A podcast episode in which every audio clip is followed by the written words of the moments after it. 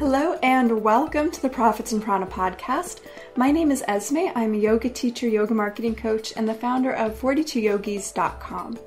Today I'm talking with Jen Phillips April, who is a copywriter. She has spent hundreds of hours since 2004 studying the craft of copywriting and developing online marketing skills. Since 2011, she has worked with small businesses to develop and grow their businesses online her clients often generate 30 to 40% more traffic after she writes the copy, which in turn translates into more sales and more clients. And who doesn't want that? In this episode, we're going to talk to you about copywriting and online marketing and how you can use some of these tools to grow your yoga business online. Thank you so much for joining me today, Jen. How are you? I'm great. Thank you for having me. How are you doing?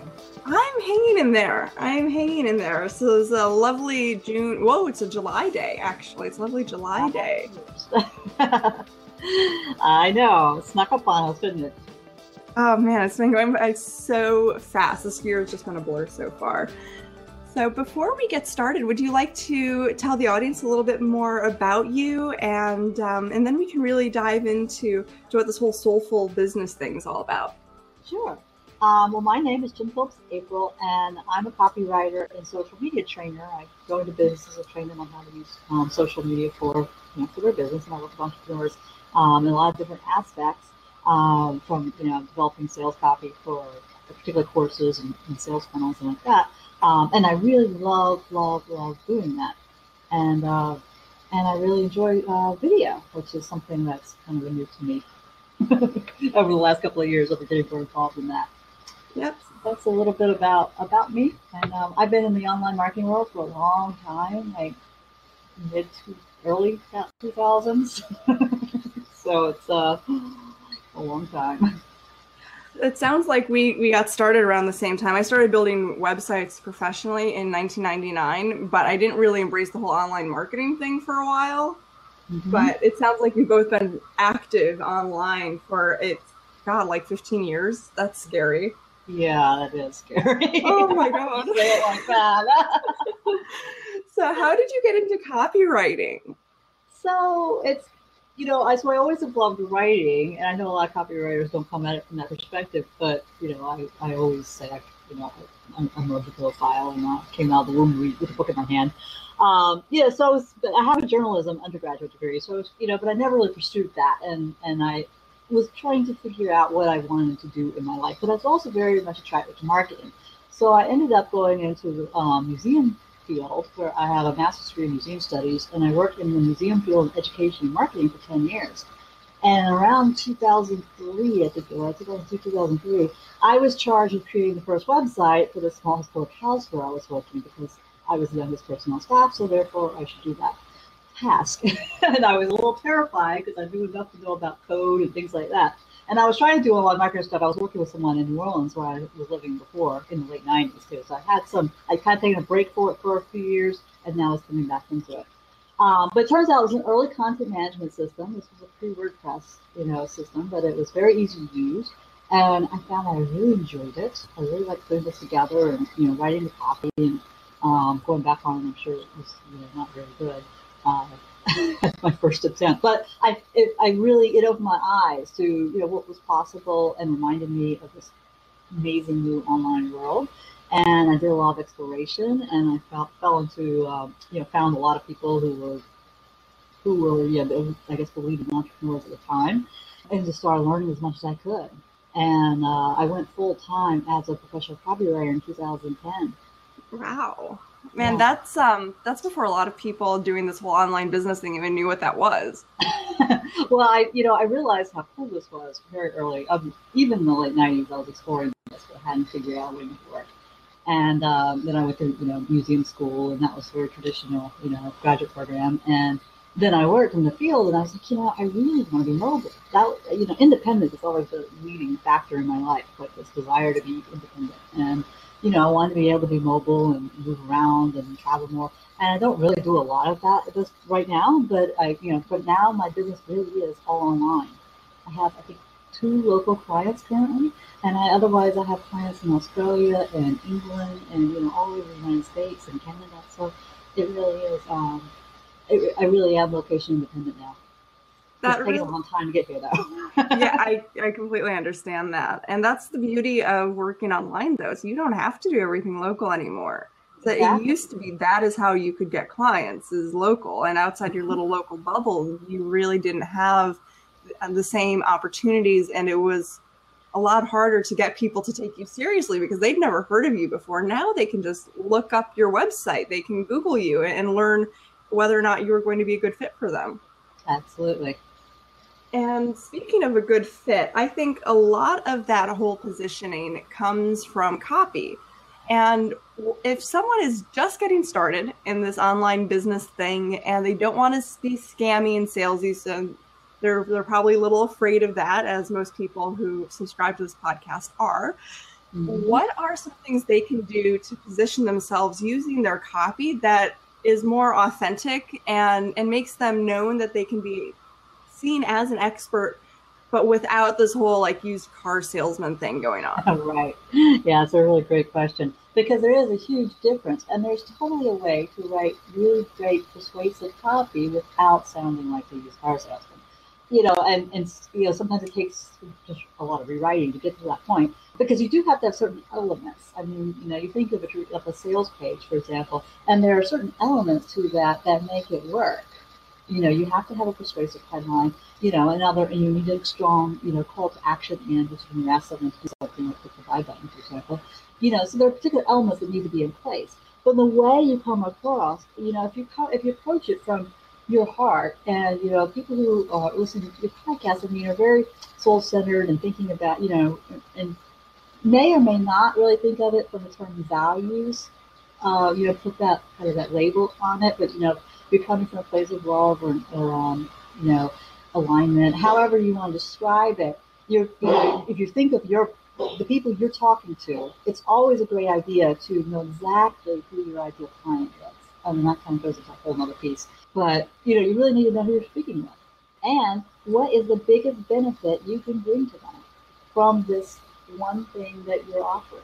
And if you take it from that perspective, um, and I go through this process where I, you know, we talk with the, with the if I'm writing to client um, copy for them, I get on the phone with them and I go through and I ask them a, lot, a series of questions about their ideal client, about the product or service they're selling, you know, and where is the alignment there? How does it match up?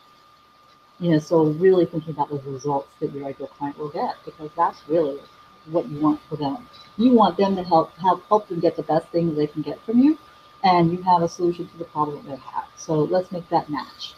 I think that's a really important distinction because so often when people are getting started in this online marketing thing and this online entrepreneurship thing, they just throw up some words that they think sound good that maybe they've seen other people use and then it turns out it's not a good match. They're not getting people who are a good match. Their services don't really match with what it is that they want to be doing.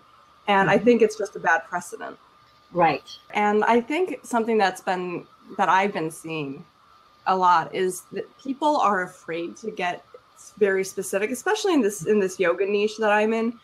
Yoga teachers are almost afraid to say, you know what, I only work with kids, or I only work with pregnant women, or I only work with people with mobility issues because it's like they don't want to put this out into the world and then stop attracting other people. Mm-hmm. Yeah, it, it's like they're afraid of being pigeonholed and somehow isolating themselves and then not getting enough income, which is, I think, a really serious concern for a lot of people. So, how can being really clear about who it is you serve and what your products and services are in your copy help you not be so restricted, but instead help you get more opportunities? Oh, that's a great question. That works across all industries. Um, I mean, I've had to, even, myself, I've had the same issue, you know, like, oh, but I don't want to do this because I don't want to stand in this um, ground because then I you know, might be closing myself up opportunities. And you know what? It doesn't actually work that way. And I've seen this over and over and over again because you know, everyone's told, you know, pick a niche. So, for example, in yoga, you know, the yoga teachers, yeah, picking um, that you want to work with children, you want to work with pregnant moms, that actually really helps you because then you know exactly who you're trying you, you want to target. You know what kind of headlines to write. Hey, pregnant moms, you know, let's make your birth easier. You know, whatever you want it to be, and you also know where to go find the pregnant moms to talk to them, and it makes it so much easier because you trust in that community of relationship with people who are you know pregnant moms, as opposed to targeting you know you know high stress executives on um, breathing techniques and like yoga at their desk or something you know, so it's really, it helps narrow your focus, which makes life a lot easier. And the funny thing about that is you end up attracting more people who are in that space, the people you really want to work with, but you also attract other people. I think that's a really good way of looking at it.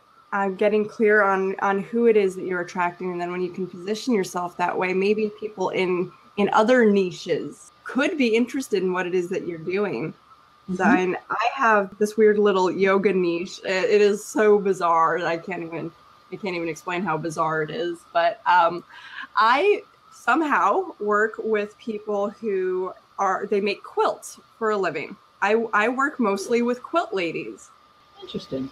Yeah, I, I totally fell into it. Um, I'm I'm a quilter. I make quilts. There's an organization that does art quilts, and there's this big festival every year and I started teaching yoga there because I, I was working at this festival and I noticed that all these little quilt ladies are walking around hunched over because quilting is mm. really challenging on the body. And so that is that's the little niche that I am in right now. I'm expanding that to anybody with mobility issues.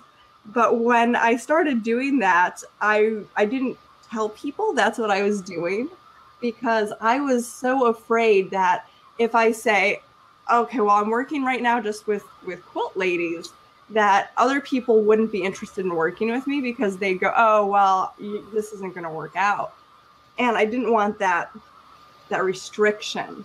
Exactly what you said what you said might happen yeah. happened when other people in other little niches would go, oh, well, you're doing that. That's sort of close to what I'm going through. Maybe you can help me with that. And it started to just expand from mm-hmm. there. Right. It's awesome, isn't it? It is, but I think it's a little bit of a mental block at first to yes. to help to, to position yourself there. I mean, you need to be willing to put yourself out there as I'm going to do this one thing and I'm going to do it really, really, really well. And then I can later do all these other things. Mm-hmm. So I mm-hmm. think a lot of us in this this online business thing, we I think we we suffer from this affliction of having too many really good ideas and we want to do them all.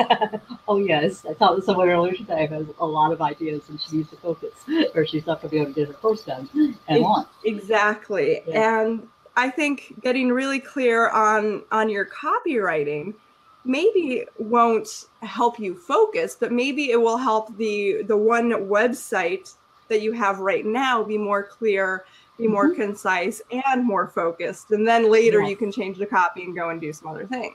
Exactly, exactly. And you know, it reminds me of something I um I was talking with a friend a few weeks ago. And you know, it's like who is your ideal client today, right now? And then you write to that person. So if you're working with these quilters, you know, the quilters who are having mobility issues, are all hunched over. Well, that's you know, that's your target market right now. And that may shift and change over time. I think we, when you said it was a no blog, that's so true because we, get in this mode of, well, what if I, you know, with people, whatever it is. And it doesn't work that way. I mean, you know, this whole thing is a journey. Life is a journey. You know, being in, in business for yourself is a complete journey, and you constantly are reevaluating um, what you know, what it is you're doing, um, your business processes, and how much you uh, you know you love working with these people. That you know, in a year and a half now, you might be offering completely different type of services. It just happens. it does, and and I completely agree with that with that assessment. So something that I think a lot of people can really benefit from is, is you you touched on this. Who's your ideal client today?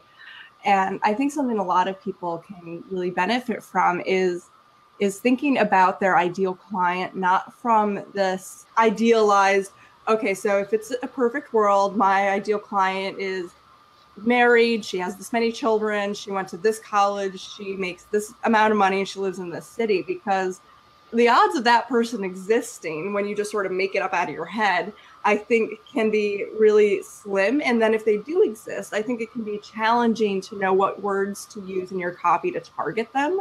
So when I work on my copy, I try to focus on a specific human mm-hmm. that I know exists, like a real person. Like she's got a name, like I've seen her pictures on Facebook, is a real person.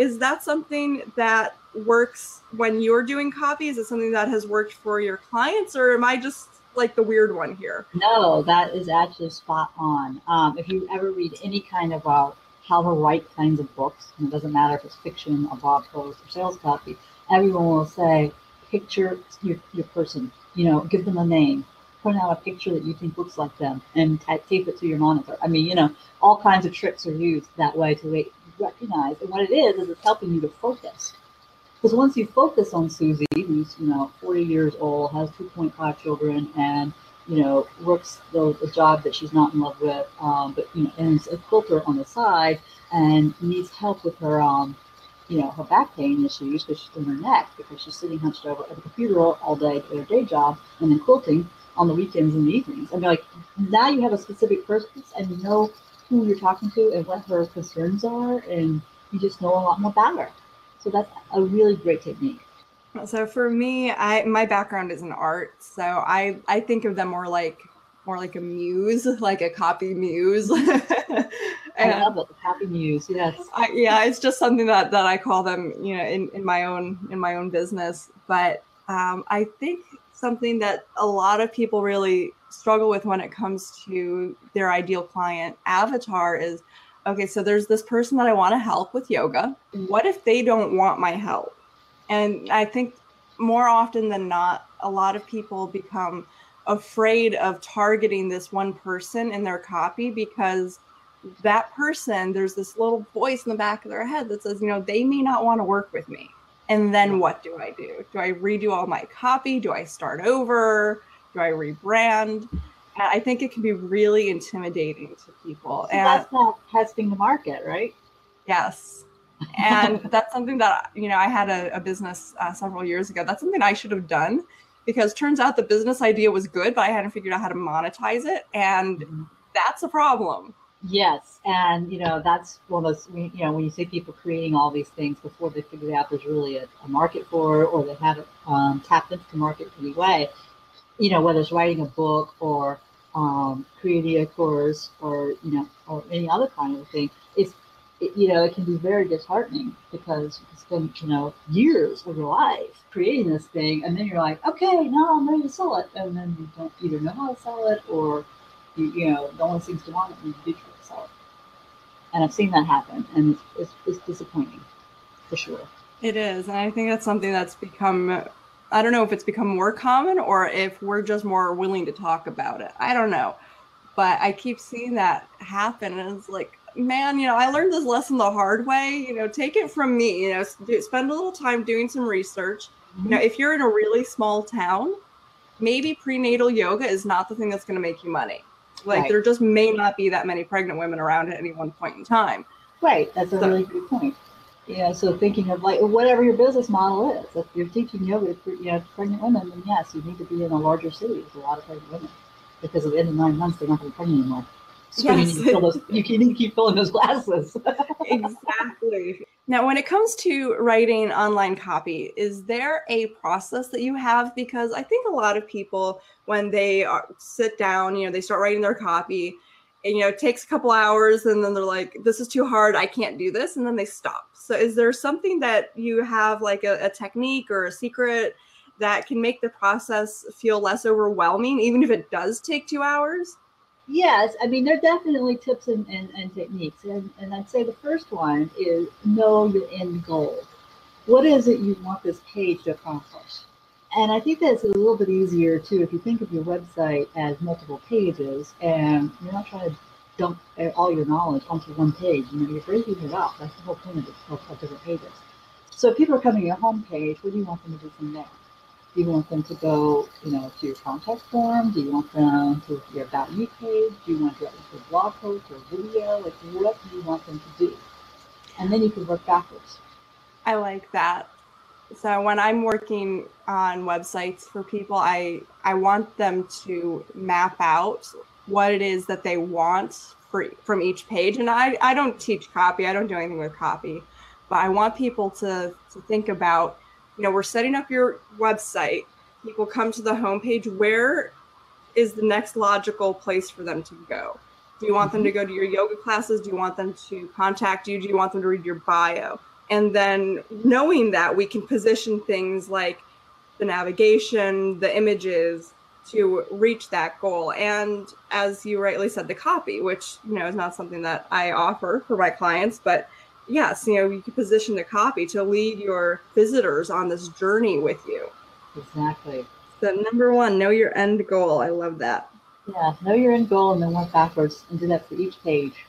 Yeah, I think that sounds a little bit scary for some people because you know when you define this goal, you're also defining that you know what, I may not actually work out like this. This may not actually succeed. And we've got this this idea because you know everything on the internet is so accessible. It's like we have this idea that oh my god if this doesn't work out everybody's going to know and everybody's going to laugh at me or they're going to think that i don't know what i'm doing mm-hmm. And there's so much stuff going online like i can guarantee i have had products that have been a complete and total failure that people have not noticed yes and, and i agree with you 100% like people are so afraid i just taught this blogging class recently in real life locally and you know they just don't even want to press publish because they have this idea that it's going to be on the you know, front page of the New York Times or something tonight. well, that would be nice. Yeah, I know. Like, you know, in reality, there's no wave of people who are going, "Oh, what is she doing next?" You know. Yes. Did that work? Did that not work? Oh no. You know, it's just not. There's just so much going on. There's so much going on, and yes, it's visible online. That doesn't mean it's being found. It doesn't mean people are even seeing it. Exactly, exactly. Number one, know your end goal and reverse engineer it. Uh, do you have a second and third tip for us? Going back to the ideal client. So when you know your end goal, then you have an easier time deciding who is going to actually be reading this, right? Mm-hmm. Know your end goal and work backwards, and then know um, so you know who you're going to write to. And then you want to make sure you have a really great, catchy title head, or headline that's going to bring people in. Ah, you know, a lot of people forget about that part. Yes, that's actually one of the most important parts in the entire copywriting process is the headline. Because that's the first thing people are going to see, and you've got about three seconds to capture their attention. And if they don't like it, they're not going to keep reading. And they're going on, right. And that's the same whether you're then putting this on Facebook to intrigue people to click on it, or if it's just going straight on your website. Yeah, exactly. So I worked uh, for a newspaper about, gosh, 12 years ago now I, I did their i was their overnight website editor and something that the reporters used to agonize over was the headline for the article mm-hmm. and mm-hmm. then the first sentence and yes. i couldn't figure out why that was and so i just asked someone they said you know it's because the goal of the headline is to make them read the first sentence And the goal of the first sentence is to make them want to read the rest of the paragraph which then draws them into the article. Because if, if that first sentence sucks, they're not mm-hmm. going to read the first paragraph. They're going to go, okay, this isn't relevant to me. Or, you know, I really don't care about fracking right now, or whatever the topic is. And they're going to move mm-hmm. on. And you want more and more people to read your articles. And I think the same is very, very true online, especially because now we can track it. So if people are reading your articles, we know now.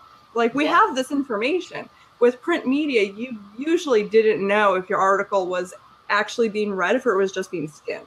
Yes, which brings me to a third point about skimming, or as we online call it, scanning, right? Because that's actually how most people read online. Even if they really want to know, but it's just like the nature of reading, it's the medium, you know, the nature of reading online. It's just kind of more difficult on our eyes. So, you know, making sure you're breaking things up with lots of white space is so important in short sentences, in short paragraphs. Like you don't want just a long paragraph. A long paragraph can be full of lines.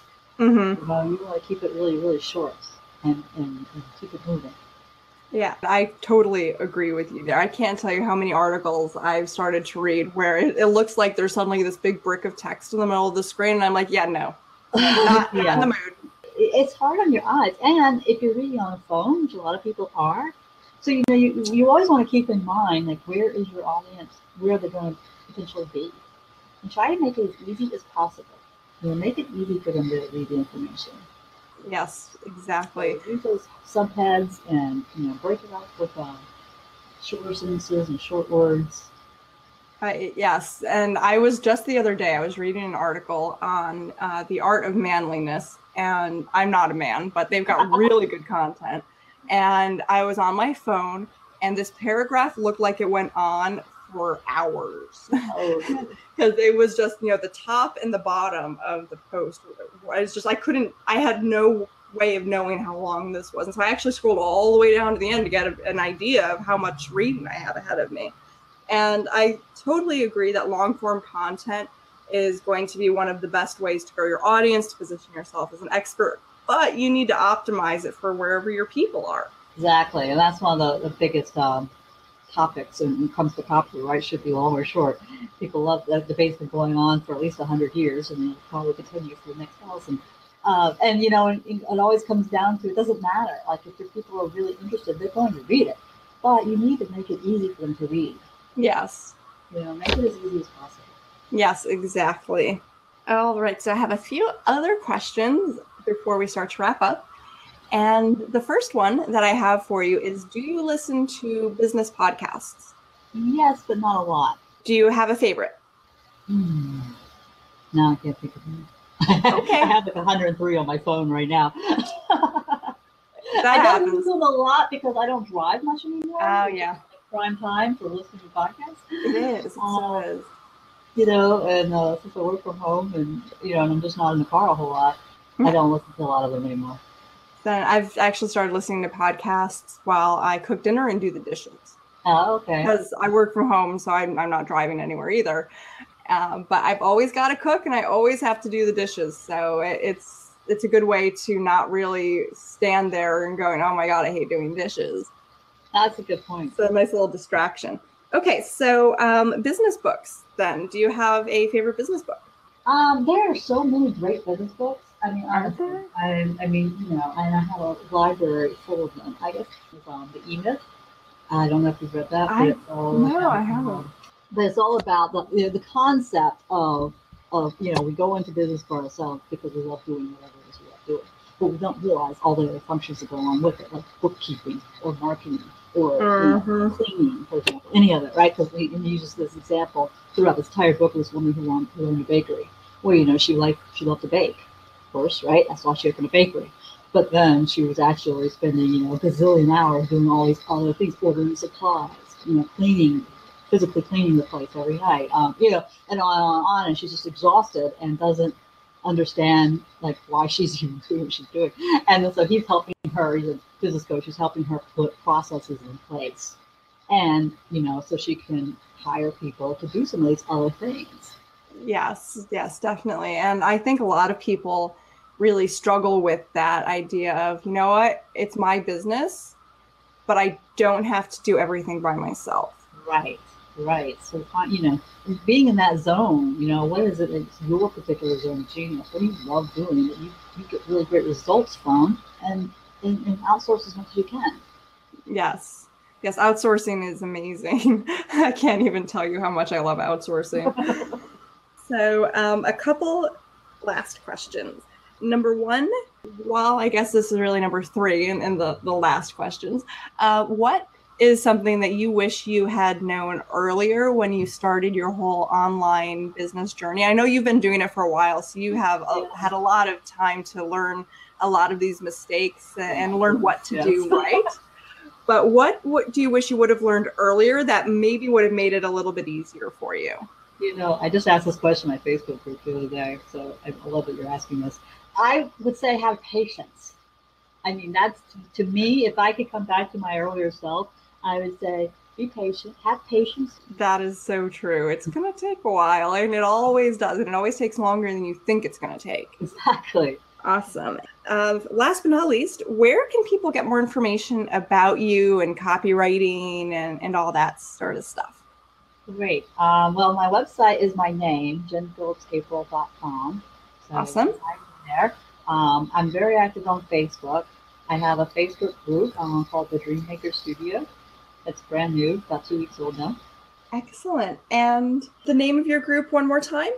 It's called the Dreammaker Studio. Dreammaker um, Did I put a link in the um, yeah, yeah, please. Because I'm going to link to all of this in the show notes Okay. for everybody listening. That's going to be over at 42yogis.com slash podcast. And selfishly, I'm always looking for new awesome Facebook groups. Oh, So cool. I'll be popping over. yay! Well, we are brand new, two weeks old as of last Tuesday. Oh, that's awesome. Congratulations.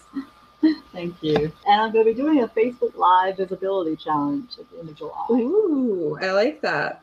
So I think that's a lot of um, a lot of what people are really struggling with with Facebook Live right now is they they're like, okay, well, who's going to come? Is it just going to be the people that I'm friends with who get the alert that are going to show up? And I think a lot of people really struggle with, well, it, is it really going to be able to help me increase visibility? Well, I don't know, and so they just don't even do it. Yes, but it goes right back to all of the rest of it, right? Whether it's creating the product, putting it out, and wondering if anyone's going to buy it, or um, creating, you know, writing a blog post the first, you know, especially in the early days of blogging when you're new to it. You know, is it anyone reading it? You have to build the audience. It's the same in anything. Exactly, and it takes time and it takes consistency to get any sort of result. It does. It does. I did uh, 30 days straight of Facebook Live videos back in the winter, and it was so, well, you know, it was great. It was really empowering, and you know, got, I had lots of views, and uh, I usually they're really short, like you know, under five minutes, two two to three minutes, something. Um, but it, you know, gave me a lot. I was like, oh, this is this is kind of fun. It gave me a lot more confidence front of camera and that. And then when we were wrapping it up, you know, my friend said, "Hey, these are great tips. You, should, you know, I'd love if you did these all the time." I'm like, huh. So I've been very intermittent over the last couple of months, but I'm going to ramp it up again. Excellent. I've been the same way on on Periscope. I was really active over the winter, and then you know I'm in this this season in my business where I have a lot of other things going on. I think live streaming is a really good way for people to boost their confidence and to get more comfortable speaking in front of people. Yeah, absolutely. It's really great. And you know, I'm just I'm, I'm the kind of person that's like, well, let's just let's just try it. Let's just jump in and do it. You know, like when I when Blab first came out, I was all over Blab. I was like, hey, you want to go and test this with me? Awesome. Like, uh, you know, because I just I just think it's a great tool, and and actually I was really excited when about Twitter. You know, back in like 2007, I was like, this is great. I was really obsessed for a while, but I felt I was like I was this excited about anything social media, and so it's Twitter. Like when first when I found Blab. That's, that's awesome. It's such a fun platform. Well, it is. and I love the connections, and you know, and I'm not, I don't use it a lot these days, but um, I mean, I just love that you can just have conversations about it. Yes, and then really that's that's the cornerstone of anything that you do with online marketing is just getting on and having conversations, no matter what platform it is you're using to do that. Exactly. So, all right, thank you so much for joining me today. This has been fabulous. I'm going to link to everything that you mentioned, your um, your Facebook group, your website, your Twitter. All that is going to be in the show notes over at 42yogis.com slash podcast. Thank you so much for joining me today. This has been a pleasure. Me as well.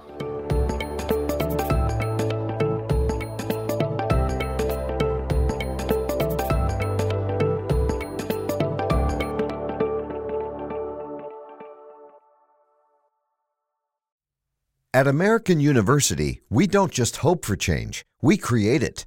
We don't just dream of a better world, we make it a reality. With a graduate degree from AU, you'll access expert faculty and connections throughout DC to develop skills and experience to turn your passion into purpose. And that purpose can make all the difference in your career. Discover the difference a degree makes at american.edu/grad school.